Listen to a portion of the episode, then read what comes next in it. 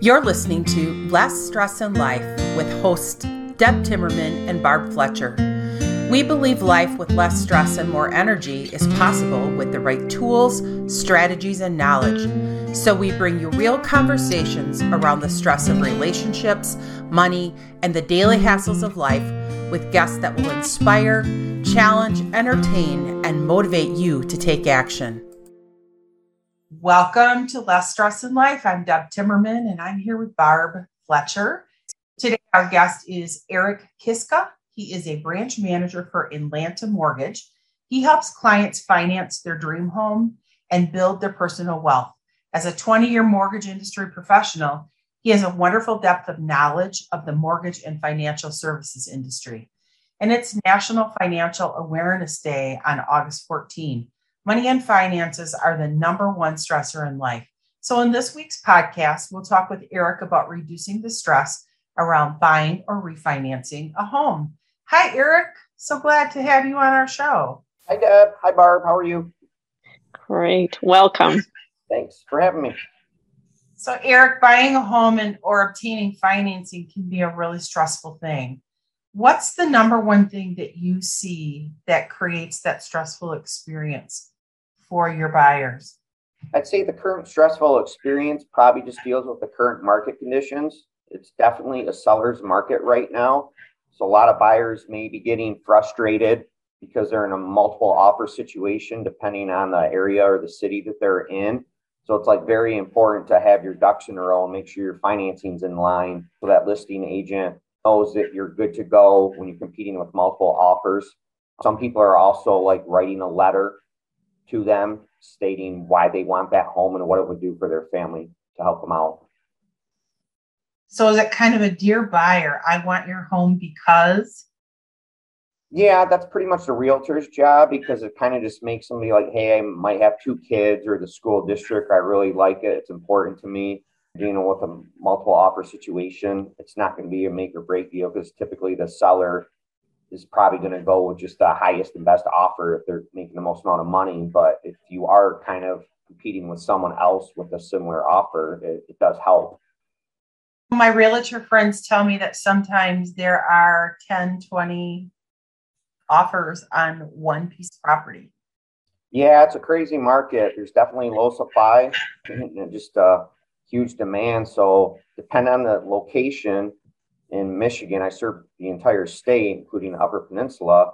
There's actually even more 30, 40. So, some people are just using their retirement, going above and beyond what the home's going to appraise for and willing to come in with that difference. So, um, depending on your area, it's important that you have that money saved or you're willing to do that.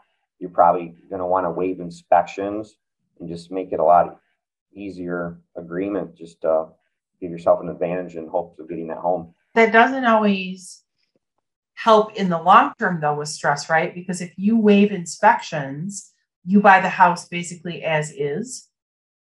Yes, that is correct. I mean, depending, I mean, I always would recommend getting a home inspection, but for a newer build or if a home is five years or 10 years and you know it's there's really probably nothing wrong with it, then it might be advantageous to do that. I would always just kind of take the advice of your realtor, who's we're all working together as a team trying to get you that home, and ultimately you're the end decision maker. So if you feel like you need an inspection, you can still get one. It's certainly a gamble these days to pay more than what the house is is actually worth and so you know it's when we look at those mortgages and the amounts of money that we owe for now it's good but if our uh, our bubble bursts and we find ourselves uh, over leveraged that can certainly add stress yeah, it would be a lot of stress in that situation. You'd kind of want to discuss things with your family, your financial planner, accountant, make sure you can afford the payment. Realize you're probably going to be in that home five years, 10 years, maybe longer. Something were to happen and you needed to move. Could you sell it? Could you come up with the difference that now you're underwater on if that may be the case? Mm-hmm. So, kind of just a every situation is kind of unique. So it kind of just depends on what your personal situation is and what your personal goals are and what you're looking to accomplish. That's really good advice. And there are a couple of realtors in my circle of influence who have been cautioning people against going upside down and paying too much, borrowing out of their 401s, because things typically do course correct over time. And you might not ever get that money back. No, but you're also kind of depending on what you're looking to buy the home for. Are you looking to get out of the situation you're in? Are you renting? Um, is your payment going to be a lot cheaper? You're actually going to own it. Are you buying it for the school district for more space? Mm-hmm. Is it a mm-hmm. long term investment and hopes that it does appreciate or you're in it long enough and you're kind of just basically creating memories in your home and just kind of living life. To help buyers in the process now, it's recommended that you get pre approved from a mortgage lender before you start shopping for a house. Why is that important? For a variety of reasons. Number one, a realtor is going to require that. They're going to want a pre approval letter, probably to even show you a house. Unless you're looking to do a for sale by owner, you know the person, you don't need a realtor.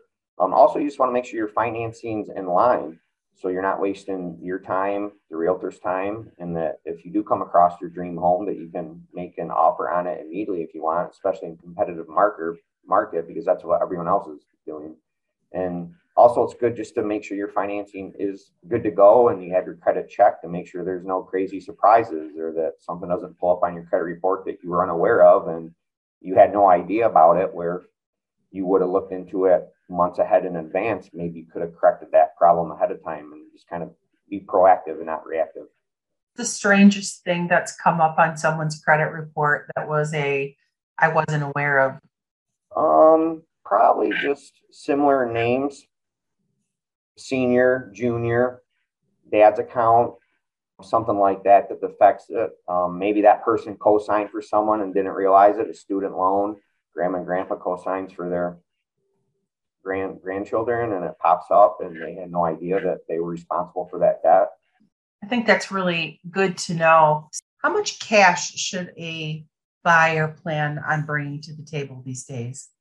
Um, we have VA if you're a veteran in rural development, meaning if you're kind of buying a property in a rural area, those are zero down loans. FHA is also a government loan that's three and a half percent down, and then typically you have conventional is five percent down or more. And then you hear about if you put twenty percent down or more conventional, then you get rid of private mortgage insurance, which is just as an extra cost without putting that down payment. And then so factor in that whatever the purchase price is, and then maybe factor in four to six thousand dollars extra if you don't get seller concessions. Seller concessions are when the seller agrees to pay some of your closing costs. Typically, you can have up to 6% of the purchase price rolled into the loan of those. In today's market, it's it's tougher to get those because it's a seller's market, so you have to be more competitive. So I would recommend maybe saving four to six thousand dollars on top of whatever your actual down payment that you're putting down on. And then right now, I think people are actually doing something like guaranteeing that the there's like an appraisal gap. So could you explain what that is and how that financing works? Yep, that's pretty much extra money you would have to have saved too if that's what you wrote in your purchase agreement. So let's say you love the home and your realtor is saying, "Hey, it's probably going to only appraise for two hundred and fifty thousand.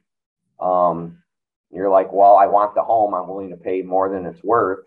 let's give offer 275,000 with an appraisal guarantee that meaning if it only it does appraise for 250,000 you have to have that extra difference which is $25,000 on top of what your down payment would have been and on top of what your closing costs would have been wow so much to uh, keep in mind when uh, it feels even more complicated than it did when i was buying my first house yeah, my job's to make it not complicated for you, though. That's what I'm pretty good at. Expectations set up front, just so you know that you're qualified, what you can or cannot afford, what payment can you afford, to verify that you do have the funds and that's something that you're willing willing to do.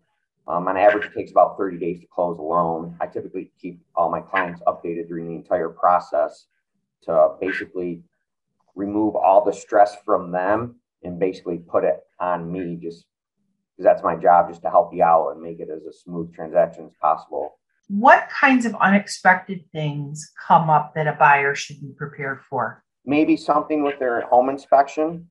We don't require inspections when we do a loan. That's your personal choice. So if you do get one, there might be something that you want fixed or you'll have to renegotiate the seller. It is about a 30 day process. There are a lot of third parties involved. So, as an example, we do verification appointments with an employer, verification deposit.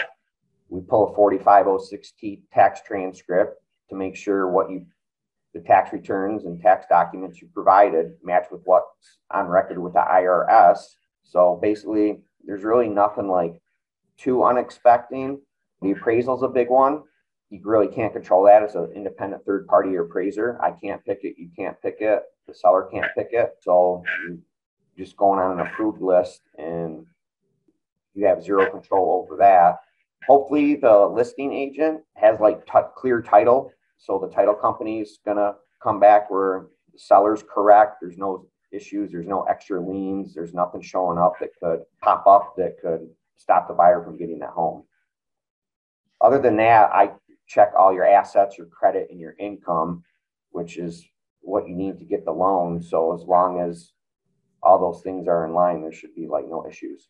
When I was younger, they always said that, you know, buying a house was the biggest purchase that you'd ever make in your life. And and the pressure to make sure that we're getting it right. And and now in the times that we are where there are uh, so many people competing for the same homes, it it probably is easy to get caught up in that momentum. Pretty much every situation is unique. So I make sure that you can just afford the payment, what you want.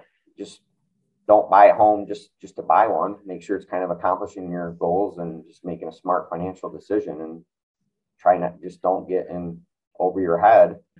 And if you have to wait an extra year, or two years, there's really nothing wrong with that. The market's probably going to correct itself, or hopefully a lot more supply comes or more homes are being built, get back to a more normal market because it's definitely not normal right now. I don't know if anything is really normal right now. If you're considering buying a home, there's a lot to think about, which we heard from Eric. Really knowing and being clear about what you want, what you're prepared to spend, not being caught unaware and getting in over your head. So, if I heard you right, Eric, you can't have champagne taste and a beer budget. They don't go together. You have to do a little bit of planning for this if you want this to be a smooth process. Absolutely. And that's what you're kind of doing up front and why I recommend getting pre-approved, pre-qualified, and all those topics are discussed before you even make an offer and on a home so you know what you're getting into. And then you have the numbers in front of you to be like, can I afford an $800 total payment or what happens if it's a thousand or if it needs to be 1200 with today's market because you might be paying $200,000 instead of a home that you were paying for 150,000 five years ago. So the extra $50,000, can you afford what that does to the actual total payment? Single, decide by yourself or if you have like a spouse or a family, kind of just talk things over. We ask this of everybody. What is your favorite stress relief tool, Eric? That's an interesting question, like a stress release tool. Talking to you, Deb. but no, I enjoy golf, working out, walks, being active, typically stuff that chemically releases stuff in your body and your endorphins and just like doing physical stuff is my biggest stress reliever. That's awesome. Well, thanks so much for uh, hopping on today and recording this podcast. If people are interested in using your services within the state of Michigan, how do they contact you? Uh, my cell phone, along with texting, is 517 937 1975. I'm available 24 7. You can also go to my website at www.ekmortgagelending.com. That's ekmortgagelending.com. And my name is Eric Kiska. Um, you can also look me up on Facebook or LinkedIn and shoot, shoot me a message that way. Thank you so much for being our guest today, Eric. All right. Thank you very much, Deb. It was nice talking to you, Barb, too.